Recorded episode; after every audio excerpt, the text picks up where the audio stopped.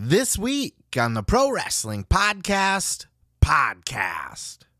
CM Punk and his MMA commentary team have a good old hearty laugh at the whole brawl out situation.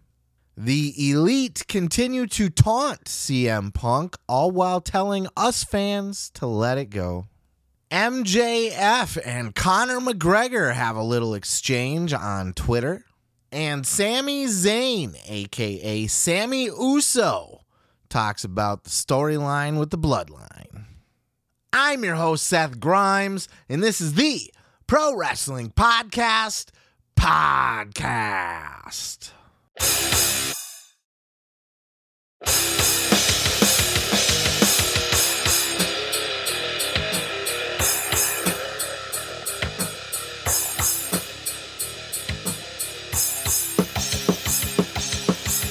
What the fuck is up, everybody? Welcome. Come on in to the Pro Wrestling Podcast. Podcast. I am your boy, Seth Grimes. Come on in, kick your feet up, relax a little. We're going to have a fun show this week. Uh, if I sound a little extra nasally this week, it's because I just sneezed right before I hit record, and my bitch ass nose will be fucked up for the next several hours now. Anytime I sneeze, it just throws my sinuses all out of whack, and they all they're clogged and runny like I got a fucking cold, and it's a big old mess, and I hate it. But the show must go on.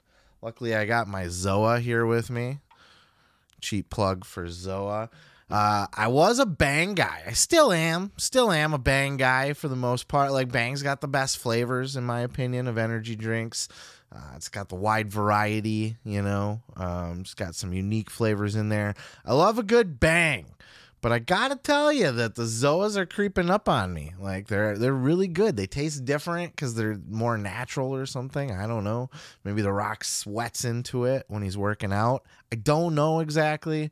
Um, but whatever it is, it's fucking amazing. So cheap plug for that. Um, also, another cheap plug here. I had the opportunity to listen to the uh, audiobook for There's Just One Problem, written by Brian Gewirtz about his time as the head writer backstage in WWE.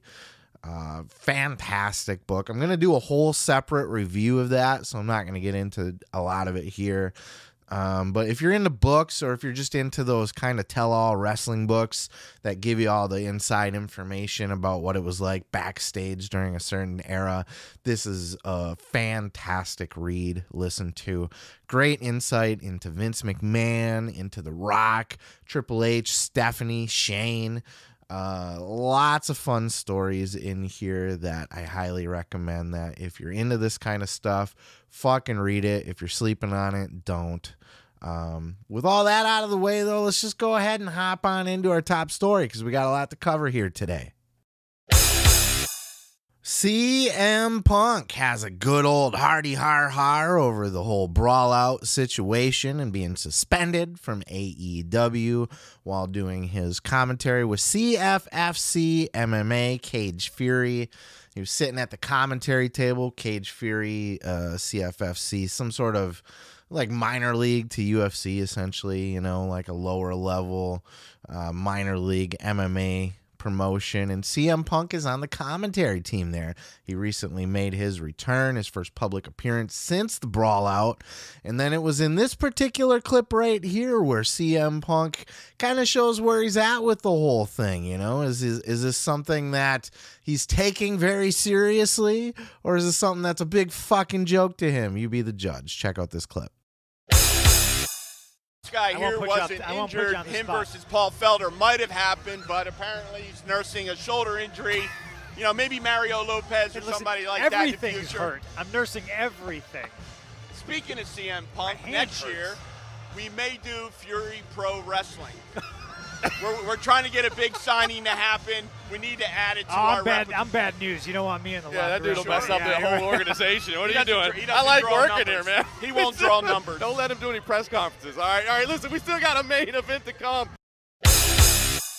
So, for anybody that had any kind of delusions that CM Punk could come back and like apologize to each individual person in the locker room for being an asshole and promised to do better and be on his best behavior and minding his P's and Q's for a AEW return.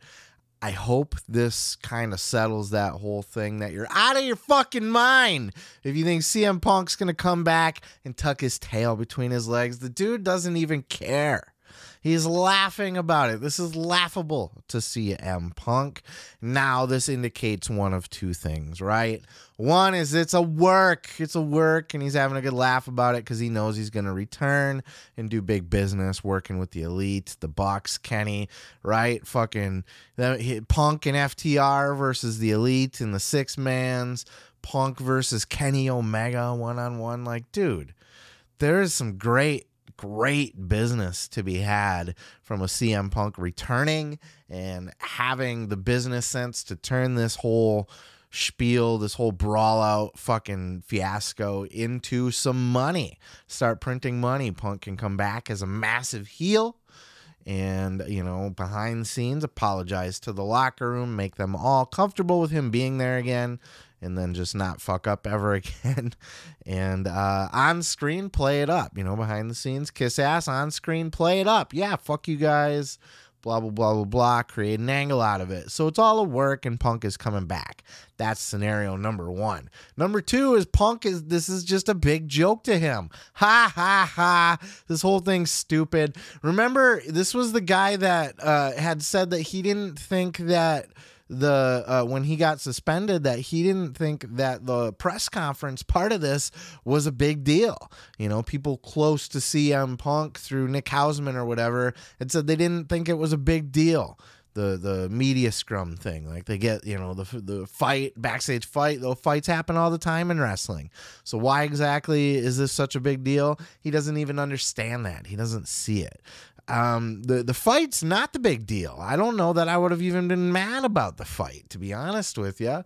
Wrestling, you know, their egos. It's testosterone. It's big guys with big egos, and and they're in competition for top spots. You know what I mean? For top paydays, and and that's tempers are gonna fly, and people are gonna disagree, and people are gonna get into it. So be it. That's part of the game. But to just go onto this media scrum and bury your whole locker room, ah, none of these people did anything. They're all children. I'm trying to run the business here. And that whole thing about Punk possibly being an EVP secretly, that's not correct at all. Um, he's the way I took it is that uh, you know, Punk is kind of had he just had Tony's ear, similar to what Chris Jericho has. Chris Jericho doesn't have any kind of title, um, but he does take a locker room leader role, and he certainly uh, is there to advise Tony Khan. And I think Punk was doing pretty much the same thing uh, with no official title. Otherwise, we would have heard that. Um, so that's kind of a stupid rumor too just for Punk to bury everybody at, at, that thing and then think that, oh, I don't see what the big deal is. It's just, you know, just burying the entire company. I mean, doesn't everybody agree with me? Doesn't everybody think they're a bunch of no name fuckalls that they're a bunch of children trying to run a fucking shitty half ass promotion? Um, you know, that kind of mentality, he's never going to come back and apologize. He's never going to think that he's in the wrong. This is a guy that does not, his ego is too big to see any wrong that he does. Everything that he does is great. I know people like this personally. I do.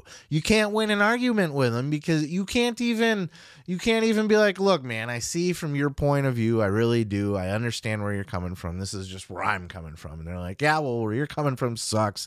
And I'm right. You know what I mean? Like, that's CM Punk. He, there, there's no scenario where he's going to come back and and get on the locker room's good graces and and mind his p's and q's.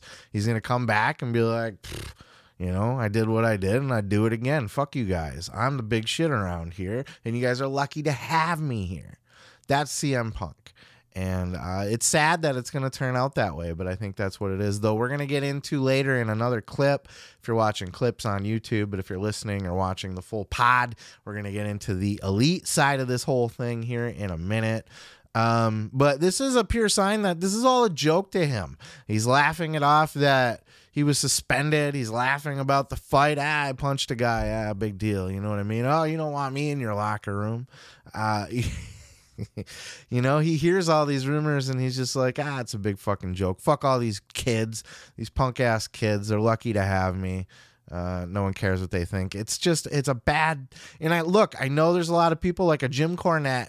He's gonna listen to this and and the Jim Cornette like, and I know I have a lot of people that listen, you know, just from reviewing the analytics. I can I know a lot of people that watch this also watch Jim Cornette, but I'm, I know Jim Cornette's very solidly in the camp of CM Punk and that they are all children and that he is they are lucky to have him here and he is the biggest star and all of that might be correct but it's not punk's place to call it out publicly in front of the world to make the company look like shit to continue to reinforce that impression with the public. You know punk's job is to build the company up not sit here and say you know i'm a giant star and all these are people are fucking idiots and children. They're lucky to have me, and and I'm just here collecting a giant fat paycheck and trying to do the best I can while I'm here.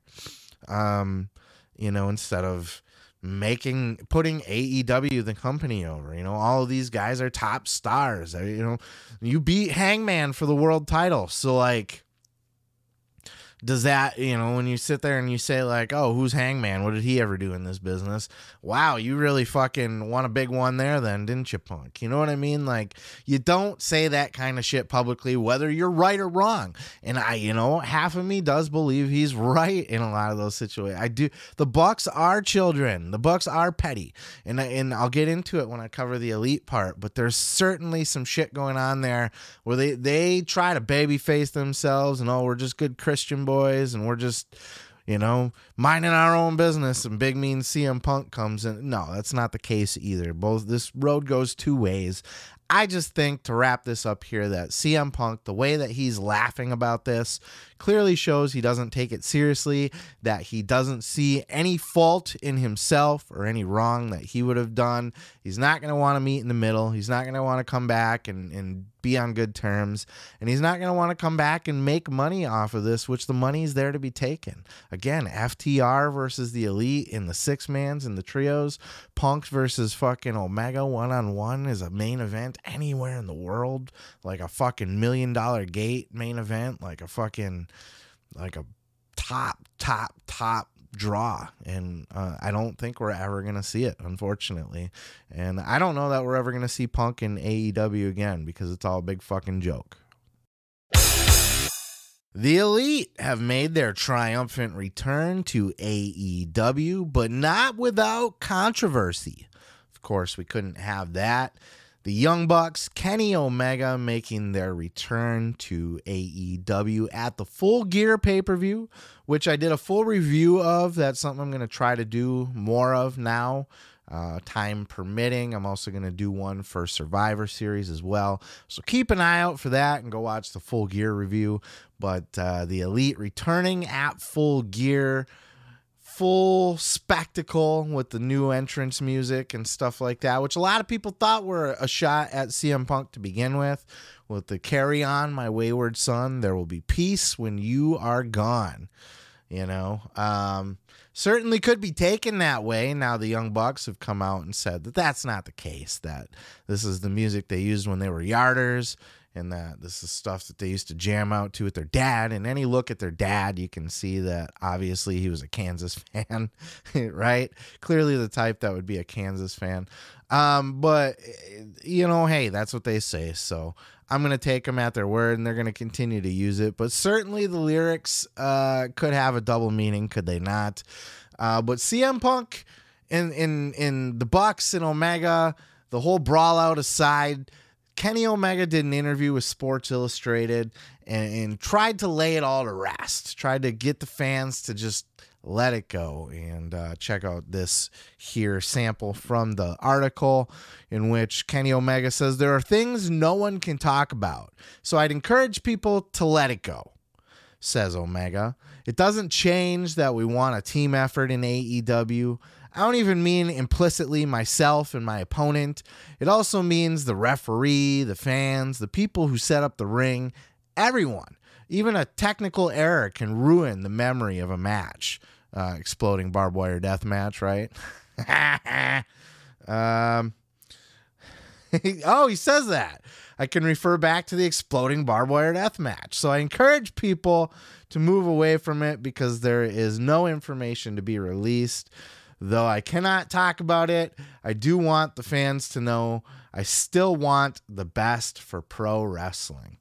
Aw, well, that's very nice. That's so sweet of Kenny Omega to say in writing. Um, but a lot of people will tell you it's not what you say, it's what you do. And uh, we could start with the return of the elite at uh, full gear. You know, we already talked about the entrance music. Could it be? Could it not be? Eh, you know, there's some plausible deniability there. Uh, I read the Young Bucks book. I don't remember if they made mention of what their entrance music was when they were talking about their yard career. Um, but plausible deniability, we'll let that one slide. Uh, but what about this clip here, where clearly the fans that were there in support of the elite were rowdy and outspoken, and they were going to give their thoughts on CM Punk, which is fine. Crowds are are lively like that. You know, when they were in Chicago, the crowds, you know, the crowd had an alternative pro CM Punk chant. So that kind of shit's going to happen. But uh, then you watch Being the Elite that comes out, you know, two days later, and it looked a little bit like they might have been encouraging it. Check out this clip.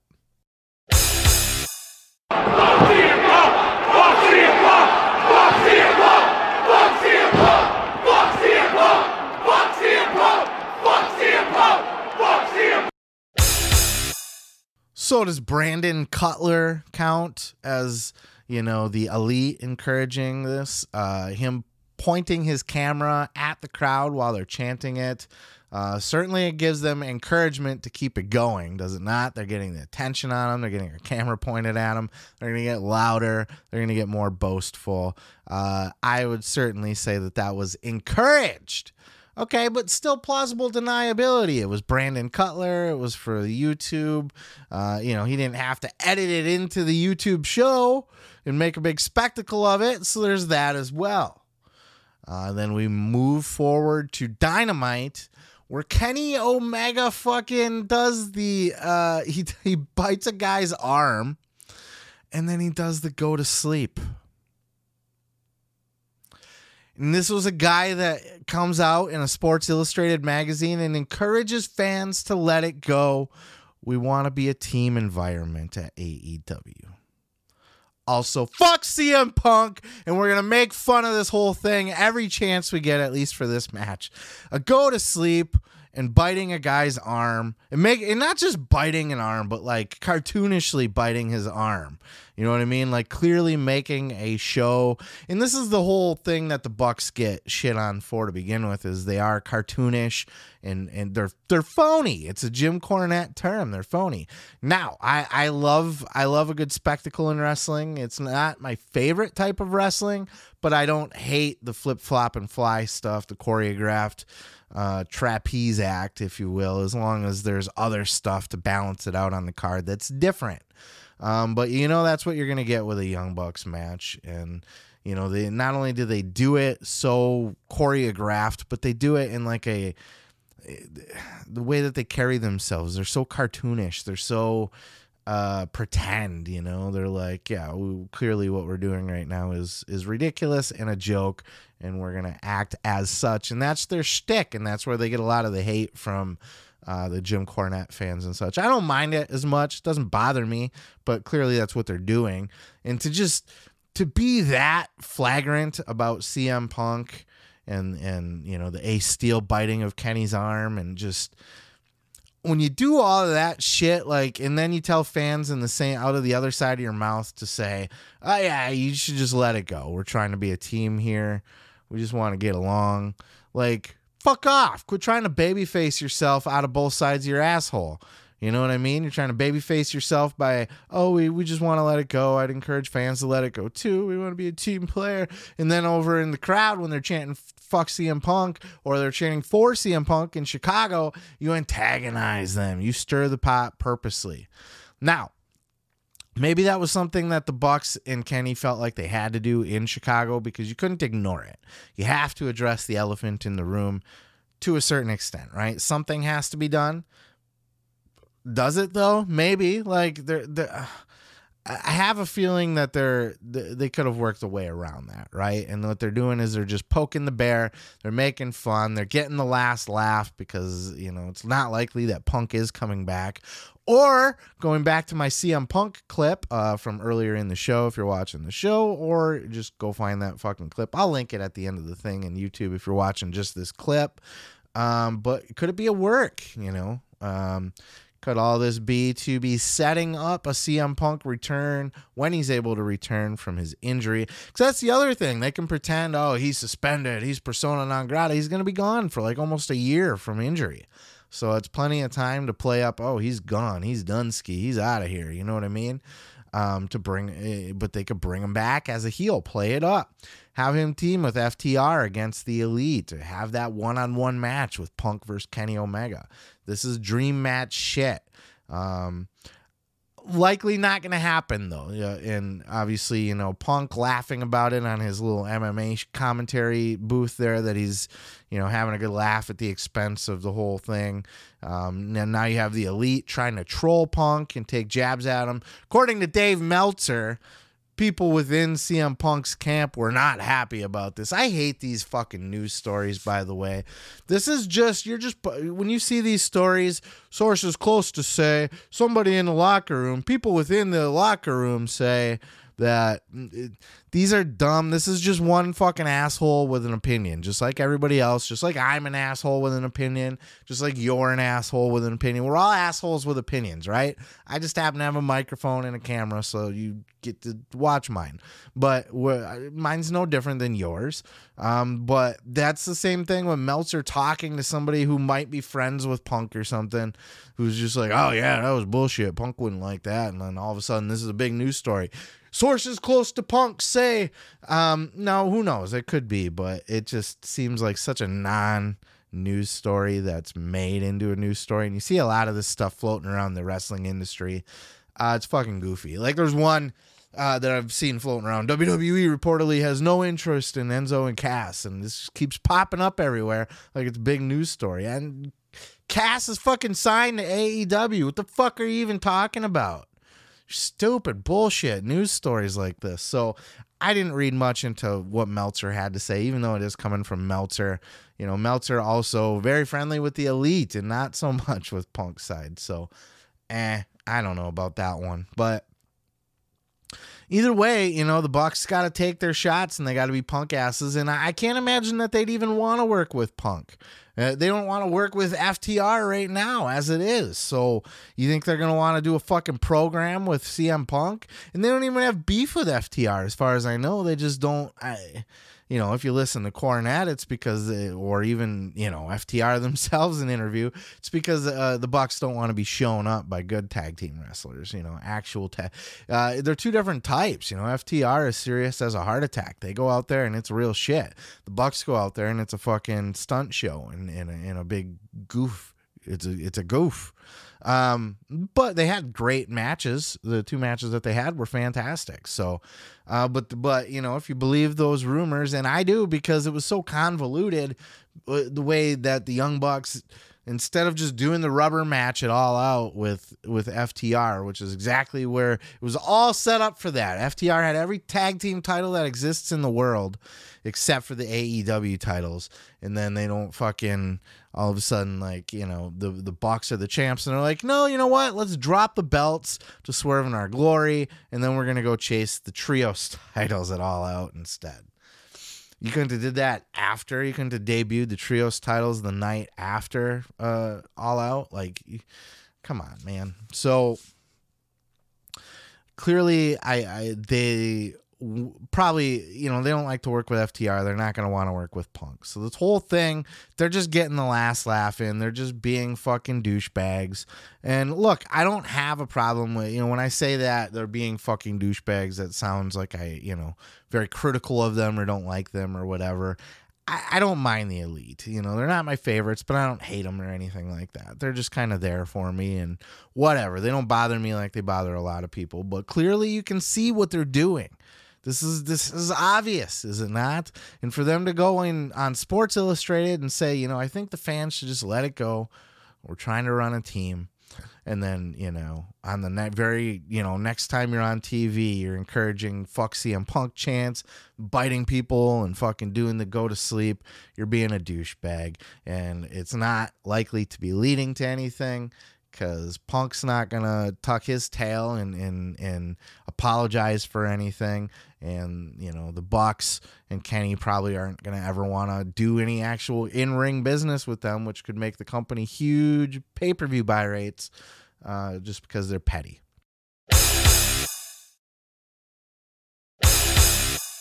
There was a fun Twitter exchange this week between MJF and Conor McGregor two of the sports world's biggest mouths, the biggest shit talkers, the cockiest, most braggadocious, brash, arrogant, shit talking motherfuckers in the entire business. Conor McGregor and MJF got into it this week on Twitter. It started with uh, MJF taking a shot at Paddy Pimblett saying that uh, is an Irish MMA fighter, basically saying that uh, on TMZ Sports he called him a dollar store Conor McGregor, which is uh, accurate to say the least.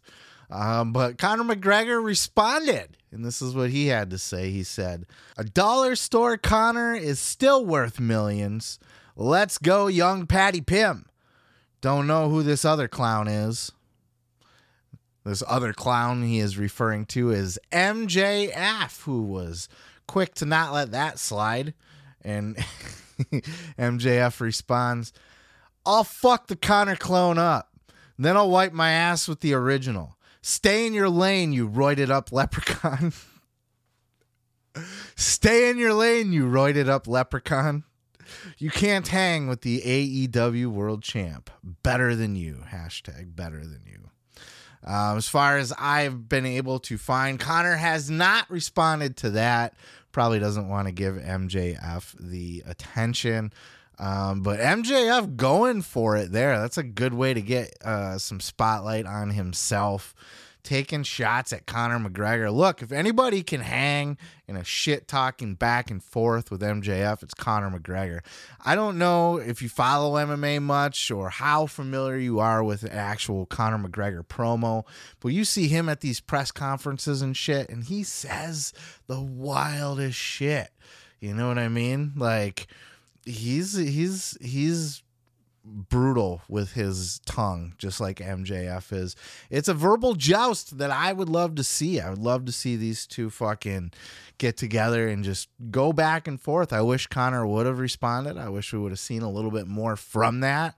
Um, but hopefully MJF can continue to poke the bear a little bit and and stir up a stir something up with a guy like Conor. And look, Conor, it would be a great fit for pro wrestling because he's kind of past his prime in MMA now at this point, which isn't a knock. Uh, it happens very quickly in MMA. You know, you're you're on your way up, you reach your peak, you're on top for a couple pay per views, and then suddenly like somebody knocks you off, and you're never the same after that. You know, you're just on your way back down. And Conor, you know, spent a lot of time at the top. And he's, look, he's still a tough bastard and he can still hang with pretty much anybody, I would imagine. But he's, you know, he's not the Conor of old. Um, but when he's still got that kind of gas in the tank and you have the gift of gab and you have that kind of recognizable face, it might not hurt to follow the, the path to the, you know, from MMA to WWE or to AEW. Um, Conor, you know, he'd probably do better in WWE, obviously. Follow Logan Paul there, you know, kind of do that whole same thing. Uh, he'd be great for it. The way that he sh- talks shit, he's uh, he's one of the best all time promos. You know, he's up there with a Roddy Piper. He's up there with The Rock. He's up there with uh, like seriously. I'm not. This isn't hyperbole here. If you're familiar with Conor, you know. If you're not, go search his shit up on YouTube um, because this dude can hang with the best of them. I really would love to see a verbal joust between Conor and MJF. And this is good. This is smart for MJF to keep doing this kind of stuff. This is a great way because he's in, in. Did you notice the branding? You can't hang with the AEW World Champion. Like, this is why MJF is also, as I said last week, is a good company man as well. He is the leader of AEW, and him doing this kind of shit is great. It's great for publicity. It's great to keep that name recognition out there in the mainstream. Go out and pick fights with these these mainstream names, not just fighters, but like anybody. Take a shot at Will Smith if you get the chance to. You know what I mean? Like, go out there and be MJF to the, the get get your name known to the public, bro. Get out in the you know because one of these days, you know, uh, this already was picked up by a bunch of people, you know, including myself, right? Um, but just imagine if they would have went back and forth a little bit more. Um, it's gonna stir up attention every time he does it. You know, he gets one of these celebrities to, if he goes and picks a fight with a celebrity and gets them to bite and they have a little bit of a back and forth, that's great. More people are going to have eyes on it. They're going to hear about AEW. They're going to hear about MJF. It's the same shit that MJF did. there was a lady, uh, God, I forgot. I covered it. It was months ago now, though. There was a lady uh, who does a talk show, apparently, and she was um, like a daytime talk show, completely separate from wrestling. And she she said she ran into MJF at the airport and she her son is a big fan of MJF and she tried to approach MJF and to you know get a picture or an autograph or something and MJF basically told her to fuck off. Um and and she was so offended by this like and there was no cameras around there was no there was nothing. And uh uh she was so offended that she had to go on her show and talk about it and talk about how horrible of a person this MJF is. And she's like, I'm friends with Mark Henry. I'll get Mark Henry on your ass. You know what I mean? I'm going to tell him what you did. Henry's just going to laugh because that's MJF. You know what I mean? And even she went, she even said her kid, who is the MJF fan, was like, no, mom, that's, that's, don't be mad. That's what MJF does. That's, that's how he is. You, that's MJF, you know? He wouldn't have it any other way and that's that's the brilliance of MJF. So he him out there stirring the pot with all these celebrities, uh, you know, with his sharp wit and his devil tongue. Uh, there are few, if anybody, that can actually hang with MJF. I, you know, even a Conor McGregor, I think, might have, uh, you know, had to tap out to MJF's uh, verbal jousting, if you will. But uh, I like it. It's good shit. I want to see more of it. It's good for the business. It's good for MJF's brand and we'll catch you in the next video. Sami Zayn, the honorary Uce himself, was on the After the Bell podcast with Corey Graves this week, talking all about the continued Bloodline storyline and Sami Zayn's involvement with the Bloodline going into the big War Games match this weekend as well. Sammy was Sammy's the shit. I love me some Sami Zayn. He is in the absolute best year of his career. They addressed that a little bit actually on the show here. Um, you know, talked about how Sammy's got this incredible match at WrestleMania with Johnny Knoxville. That was just you know a complete career highlight for Sammy, and now this this huge bloodline storyline and him joining up with the bloodline and and now with the Kevin Owens part of it and it's just it's just such great shit. This is absolutely the best storyline of Sami Zayn's career and uh, he seems to think so too. This was him talking about it on After the Bell. Check out this clip the whole honorary Uce thing, as it was initially presented, was let's try to force this square peg in the round hole. Sami Zayn does not fit in the bloodline. But over the past several months, you have proven that to not be the truth and have grown into one of the hottest. You, you have found your role within the hottest act in the business. How did that come to be from your perspective? Was this something that you saw the potential in, or is this something you were just trying to, to get along? Uh, I definitely saw the potential from the get go it's one of those things that you, kind of nailed uh, nailed it there, where it's it's not something that you predict ahead of time, or it's not something that you think you want to see, or something that even you think would make sense. But in execution, and that's what I think this whole thing has come down to is the execution of it all more than it is the concept. Because you're right, the concept is a bit strange. Well, the bloodline is a family. And here's this person who's clearly not family. And the whole thing just doesn't make sense on paper but it's a perfect example of uh, when things work in, in, in, execution more than they do in on paper. And you know there's there's so many things that i think you could say the same about. And the easiest one that we often fall back to is just as an example the people's elbow. You know like if you wrote down Rock comes up with a new move called the People's Elbow, where he stands over the guy and does this. I mean, it doesn't read like something that's going to become iconic, but it's the execution and the performer and the time and the place and all these variables that make it magic and make it special. So I'm not entirely uh, surprised at the success of the the segments or whatever that we've done, but it has still exceeded my expectations. Like I knew they would be good, I just didn't know the fans would take to it the way they have. This has to be one of the best storylines, if not the best storyline in the last fucking decade. Honestly, this is this is such a good storyline. This whole bloodline angle, this unstoppable faction, this unstoppable reign by Roman Reigns, and then just you know you get that little bit of comic relief with the fucking with the honorary Uce joining in, and he's so completely opposite from everybody else in the bloodline. And, you know, you get Jey Uso's just like, he's like, I see you, bro. Like, there's something shady about you. I don't like it. I don't trust you. I don't want you here. Yeah, you know, I don't like the smell of your breath. You know what I mean? Like, then they had that thing, remember a couple weeks ago where they all cracked up on he's not feeling very Ucey. Like, this is Sami Zayn is absolutely in the in the best run of his entire career right now. Like of everything he's ever done, and he's had a hell of a career. Like uh, let me let me fucking school you a little bit here. For those that don't know, when he was, uh, I mean, it hasn't been confirmed, but rumors are that he may have been the person under the El Generico mask. And assuming that the rumors are correct, and this is something that, that he was El Generico, which has not been proven.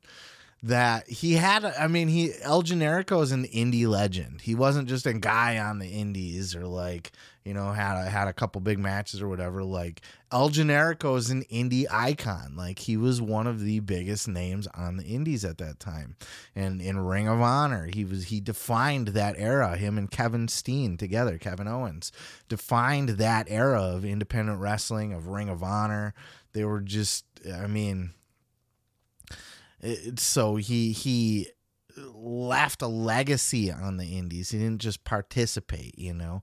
Moving up to the main roster, he had that hell of a match with with uh he, he had a great run in NXT in general. You know, he's Sammy if you watch him uh, when he's playing as the baby face, the way that he sells and the way that it just he's almost on another level from anybody. There's there's very few people in the business that sell better than Sami Zayn when he's playing the babyface coming from behind, right? And then as a heel, he's just so smarmy and obnoxious and Weasley, and everybody loves a good big mouth Weasley heel, you know, because you can have everybody wants to be the on the big tough guy Roman Reigns style heel, right? Or you can back it up, but to be able to play the weasel, the smartass, the guy that's going to try to run or escape or or or can't really fight if you if it was fair or if you really get your finally get your hands on him, he's fucked. But he, he's just you know keeps running his mouth and then running away or something. That kind of character. Like Sammy's amazing right now. He's doing the best work of his entire career in his twentieth year. He said of being a professional wrestler, and he's just out there fucking slaying it. Um, I don't know where this is heading. They kind of teased with Kevin Owens, you know, and, and you could see Jey kind of peeking through the door and eavesdropping on on the conversation. I don't know if I hope they're not leading to a, I hope this isn't coming to an end at Survivor Series, I guess, is what I'm saying. At some point eh, it has to come to an end.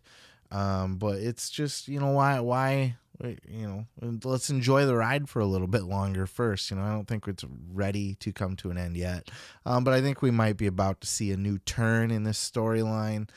Um, I wish the best for Sami Zayn. I hope to God that he continues to just just dominate. You know, I hope when he does get turned on that he can go on that huge babyface run then at that point. And he's not going to be the guy to dethrone Roman. I highly doubt that. Um, but Sammy's Sammy is a generational talent. He really is. He's a once in a lifetime talent, and he's had the best year of his career, and and I fucking love it. I love everything about it, and I'm excited to see the War Games. But what are your thoughts? Let me know in the comments below. My girl Jade Cargill was on the Breakfast Club radio show talking all about the Jade brand, promoting Jade Cargill and AEW, talking about her AEW career, how she got started into the business. She name dropped Mark Henry as the guy who got her first break in pro wrestling. This is the same Mark Henry that got uh, Bianca Belair her first break in professional wrestling. So, Mark Henry is the talent scout of the fucking century, is he not? Holy shit. Um, those are two megastars that he plucked and said, you know what, you guys would be great in professional wrestling. And they were athletes outside of wrestling. They weren't on the indies. You know, they were doing uh, other athletic ventures outside of wrestling. And it was Mark Henry that saw something in him. So props to Mark Henry. Holy shit. Um, no, Bianca's doing fantastic in WWE. Jade's a little bit greener. She's got a long way to go. And I see so much hate online for Jade Cargill, mostly because of that. You know, she's green and sucks or whatever. Um, but I think you can't deny the star power of a Jade Cargill, right? Like she's not. When you look at her, you, you just she's she literally has money falling out, out of her pockets and shit. You know what I mean? Like everywhere she walks, she leaves like a, a wafty trail of fucking gold and diamonds. She's a fucking star. She's a star. She's a mega star. She's a born star. Look at her. Like, you, if you can't make money with Jade Cargill, you're insane. And that's why WWE also had an interest in her when Mark found her and put her on and gave her her opportunity.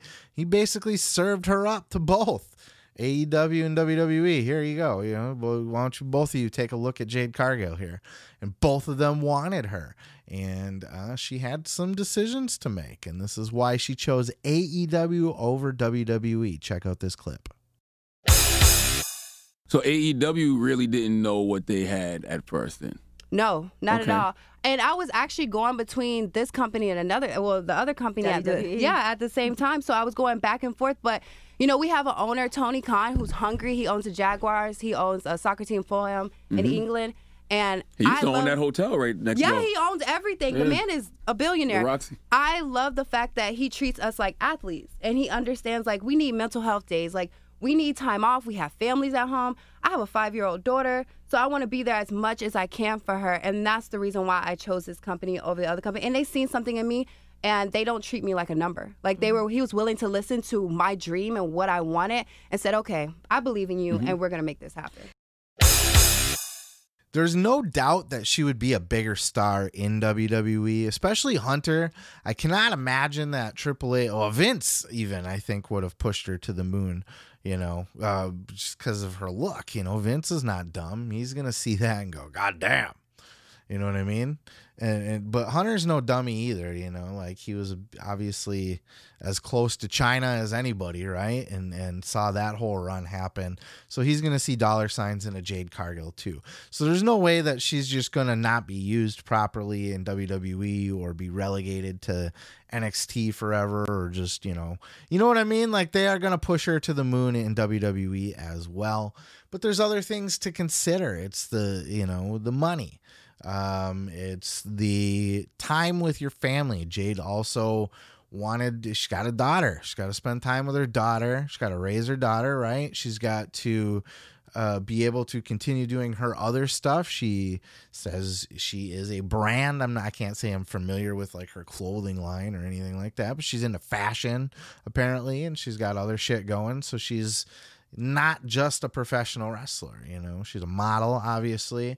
So there's a lot of things to consider when you're choosing between an AEW or a WWE, but both companies would be insane to pass up a Jade Cargill. You know for a fact, like she's she's a top draft pick for me. Like, Like she is a top five. Like if I was WWE and I had to name five people I'd want to scoop away from AEW, Jade's on that list. She's probably in the top three on that list, honestly, because it's not just about wrestling talent. It- it- that's only part of it. You know what I mean? Like Serena Deeb's the best women's wrestler on the planet, pretty much, right? But she can't. You know, she doesn't have star power, right? She's not going to draw you a dime. Nobody in the planet's buying a ticket to go see Serena Deeb. I'm sorry if you're the one female listener or male listener, whatever, you're listening to my show and you're like, I like Serena Deeb. I bought a ticket to see Serena. I'm sorry. I didn't mean to hurt your feelings. I'm just I'm generalizing here to an extent, but nobody's buying a ticket to see Serena Deeb. People will buy tickets to see Jade Cargill. And that's she's on the Breakfast Club, dude. This is that's a huge huge radio show.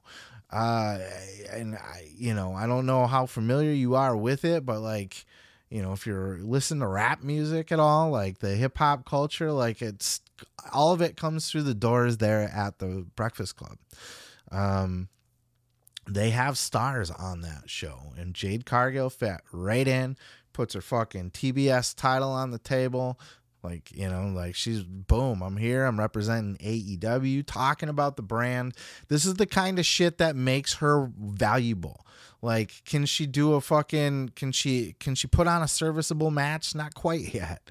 But I, I you know, you keep working with her on that because she looks the part she talks the part she walks the part she's she's gets the media attention she's uh, on shows like the fucking Breakfast Club, and she's the girl you keep putting her out there, and that's why she's a top three, top five draft pick because she she does the media like a fucking champ too. She goes out there, she doesn't break character, but she can be because she is Jade. You know what I mean? Just turned up to eleven. Like she can, she goes in there with her swagger, her attitude, her bitchiness, um, but also is able to just represent the brand professionally. She's she is just there's just so much money to print with Jade Cargill. It's unreal. And I I you know, like anybody when I first saw her, I think it was her debut was was with Shaq, right?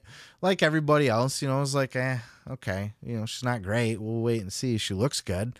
You notice that right away. Um, but th- it didn't take very long at all for me to go, okay, I'm all in the Jade Cargill fucking camp. and I know she's got her haters, and I know people are gonna cringe when they watch this or whatever. Leave your thoughts in the comments. Let me know how much you hate her. It's fine, you know. Everybody's got their own tastes and opinions.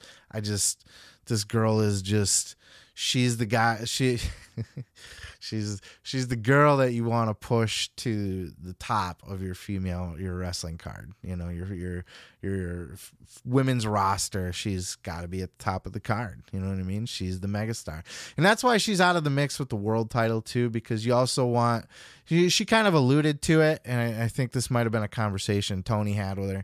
You know, she said in the pot, like uh, uh, in the interview, that like, oh, you know, the only reason I haven't gone for that title is because I don't want to. I don't want to give those guys their little time in the sunshine because they're in their time in the spotlight because they've been around a while or whatever. And that's one way to say it, but I would say like you know like eh, with the TBS title, if you keep that separate from the AEW women's title, you have the ability to to push like a B- Britt Baker to the moon, you know, and Thunder Rosa, and now Jamie Hayter's got that spotlight, and none of them would be able to have any kind of run at the top of a women's card if if Jade was sitting there, because that's why you got to kind of keep them separate and uh, she you know she represents that belt well she represents the company well and she's just going to be a megastar for years to come i do uh, I do see her possibly spending some time in WWE in the future. And again, I think when they do, they're not going to drop the ball with her. She's going to continue to be a megastar wherever she goes. I hate juggalos. I fucking hate them. I say all this with a grain of salt because for a good part of my own life, I proudly identified as a juggalo. You should come to the gathering with me. Nah, man. I'm, I'm not in all that whoop whoop shit anymore. I'll pay for your ticket. I got fired today. Get the fuck out! Still got room for me? Spike, slow the fuck down! Uh, Cops! Fuck your sleep. Fuck your sleep. Fuck your sleep. The savages started closing in with their tiki torches and war paint. Shit. Run! You guys got a dead body here already? Even the aliens were throwing shade. It was pure panic and intense horror. There was a guy I saw got chopped in half. I had nothing left to go back to. You alive? yep. The Gathering. A bold journey into the belly of the Juggalo underworld. Well, they call him the natural, natural. Dustin Dustin Rhodes was on the uh, Talk is Jericho podcast this week, having just a, a you know like a, a, good old talk by two vets, two wily vets that have shared a locker room for years and years and years, kind of walking through the whole uh, Gold Dust and, and Dustin Rhodes' career and stuff. Hit a couple of the highlights of, of some of his best matches. Uh, that was is fun. Um, they just talked about the uh, the War Games match that Dustin was in with the Sting Squadron against the Dangerous Alliance. That's one of my favorites. Um, I actually did a watch along to that, so keep an eye out for that.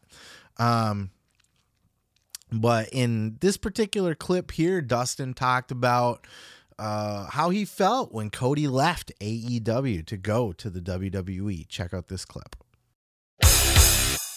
I'd be remiss if I didn't ask you, how did you feel when Cody left AEW and went back, back to WWE? Kind, kind of down a little bit. It was, uh, but you know, Cody's he's still young. Is I mean, we, there's such an age gap, 16 years. So now it, he's kind of in his prime now, and but watching him return on WrestleMania was just huge. And yeah. you know, I'm not going to miss any of his stuff. And he's on the rise to become a champion. You know, and I really think he's set the tone for that in his last uh, eight years of work and, and things that he's done and he's built up. He's very professional. He's very different than I am. We're two completely opposite people. I mean, he has that that creative mind like my dad had, you know, and I'm more the I'm more the grunt, the worker in the in the family. Mm-hmm.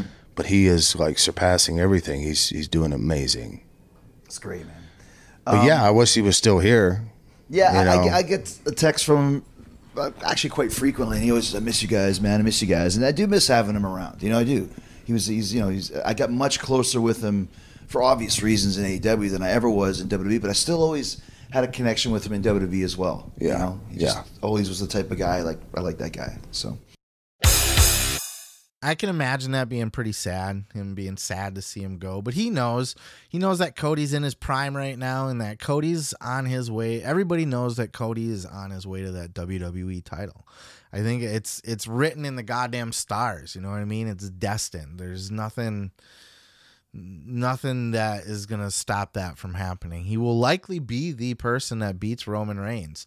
I don't know, like I, I don't know that they've figured that out yet, or I don't know, you know, with The Rock is The Rock coming in? Is he not coming in? And if he is, is he facing Reigns? And if he does, is it for the title? And how do you do that? You know what I mean? Is, does Cody have to wait then? Who wins the Royal Rumble? How, how does all that gonna work? So there's a lot of lot of what ifs up in the airs right now for that kind of thing. But I think it's everybody pretty well can tell that Cody is destined for that WWE title specifically and he deserves it, man. He's a megastar. Cody's a megastar.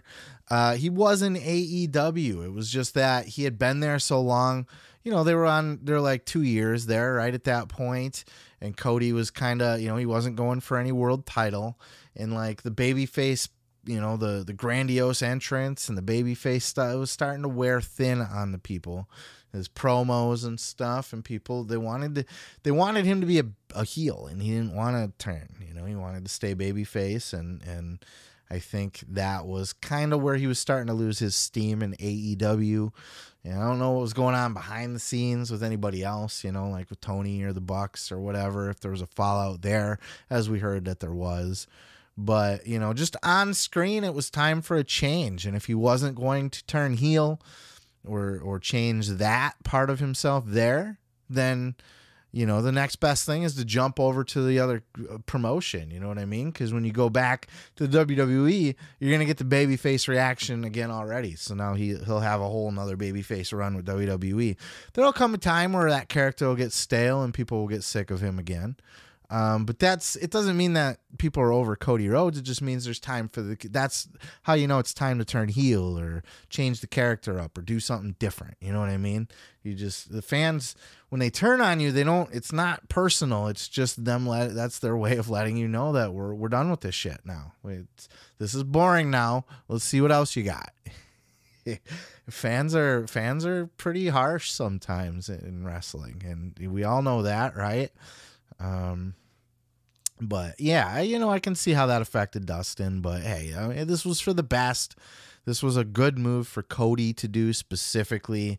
Um, you know, it seems like AEW's kind of struggled since Cody left, struggled to find their foot. I mean, they had their best, not financially, they've had their best years or their best year since after Cody left. Punk came in and it was pff, blew the, the pay per views and the live gates and all that shit was through the roof. So, uh, you know, financially, uh, the Cody leaving didn't hurt, but uh, you know, I feel like they're still struggling to find their place creatively.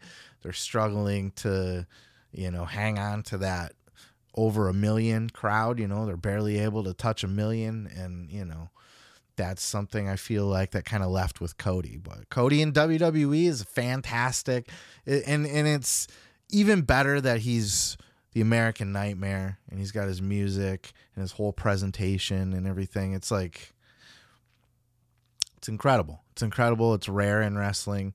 And uh, Triple H knows the significance of that. And he's to use Cody really good, too, because Triple H, I've always seen, and, and Co- I think Cody has too. You know, Cody uh, has said that Triple H is his favorite wrestler, and he looks up to Triple H. You know what I mean? You can see it in the way that he carries himself as a wrestler. He's Triple H esque as a personality, even, you know, um, maybe not like personality, but like as a character, I guess. In a lot of ways, there's similarities there, and uh, at least in my opinion, I see that see them, you know. And I think that it'll be easy for Triple H to book Cody because he'll kind of use him the way that he would have used himself in a lot of ways. So I think we're in for big things for Cody Rhodes. And Will he ever come back to AEW? Who knows? That's I, I think you know you never say never in the wrestling business, obviously. But uh, you know, I can't imagine Cody has too many more years left in him, and I can't imagine. You know, he came back in at such a top spot in WWE that I feel like it's similar to like AJ Styles. Like, what's the point of leaving at this point? You know, like AJ, you know, had a chance to dump jump to AEW, but like, dude, WWE's treating me pretty good over here, and they're paying me a shit ton of money, and like, you know, I can just kind of retire here. I'll be fine. So I think that might be the path for Cody as well. But who knows? We shall see. But there's lots of other good stuff in this interview with Dustin too. So I'd seek that out. Um, you know, if you like Dustin, even if you don't, you know, there's just a lot of good stories in there. The Gold Dust stories and the the um, Dusty stories and just a lot of that kind of fun stuff. So go check that out.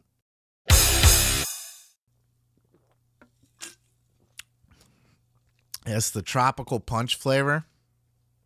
It's it's really they're good, man. I don't know if you've had a Zoa. They're like fruit juice in a way, like, but they're like it's just perfectly balanced. Like it doesn't have the energy drink taste as much as it has like a fruit taste, like it's natural fucking berries or something. But yeah, recommend it.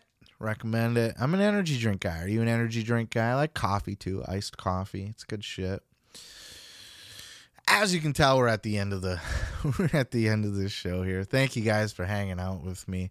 Um, I wanted to put on your radar. I did, and I should have known I was going to run into this, but it's hard, you know. Like I have a full time work schedule and everything, kids. It's hard to find time to record everything and just edit and balance everything. But I should have did these earlier, knowing that they were going to get blocked. But I did three watch alongs uh, all in a row. I just sat and you know watched a, f- a few matches and just recorded them, chopped them into separate videos. So I have some watch-alongs in honor of the Survivor Series this year. Uh, for I did a watch-along of a Survivor Series match, the one where CM Punk teams up with DX and the Hardy Boys, and then I did two War Games matches as well. Uh, WCW versus the NWO with the fake Sting and the Stinger, and then I also did the uh, previously mentioned in the Dustin Rhodes segment, the Sting Squadron versus the Dangerous Alliance.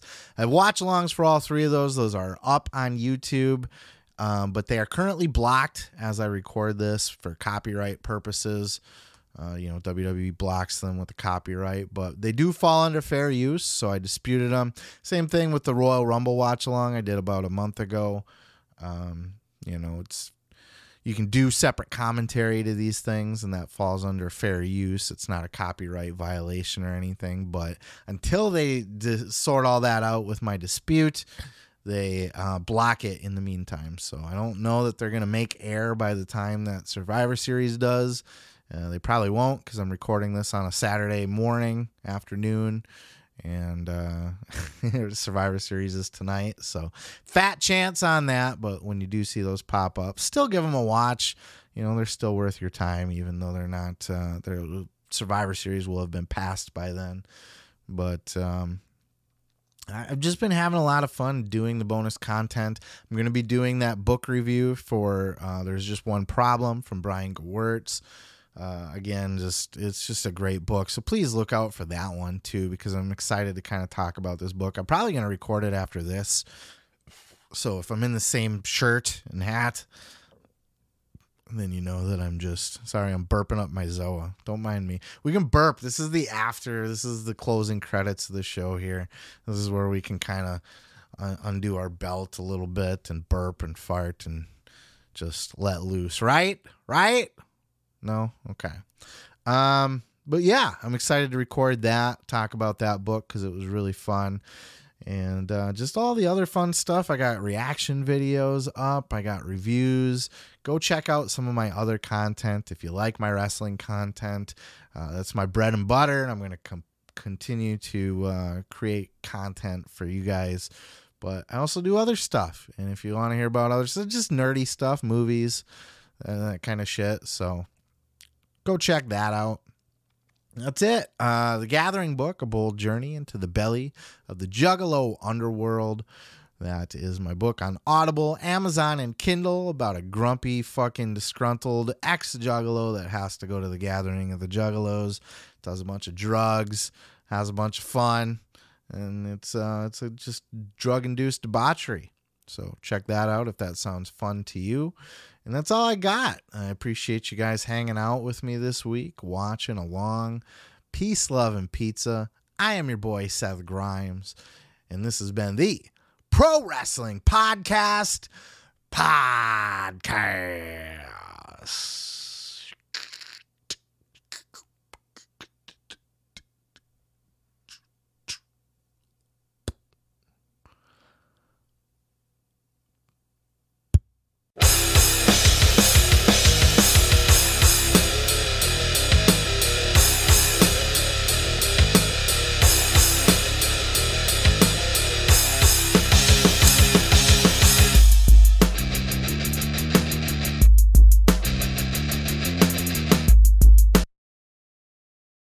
I hate juggalos. I fucking hate them. I say all this with a grain of salt because for a good part of my own life, I proudly identified as a juggalo. You should come to the gathering with me. Nah, man. I'm, I'm not in all that whoop whoop shit anymore.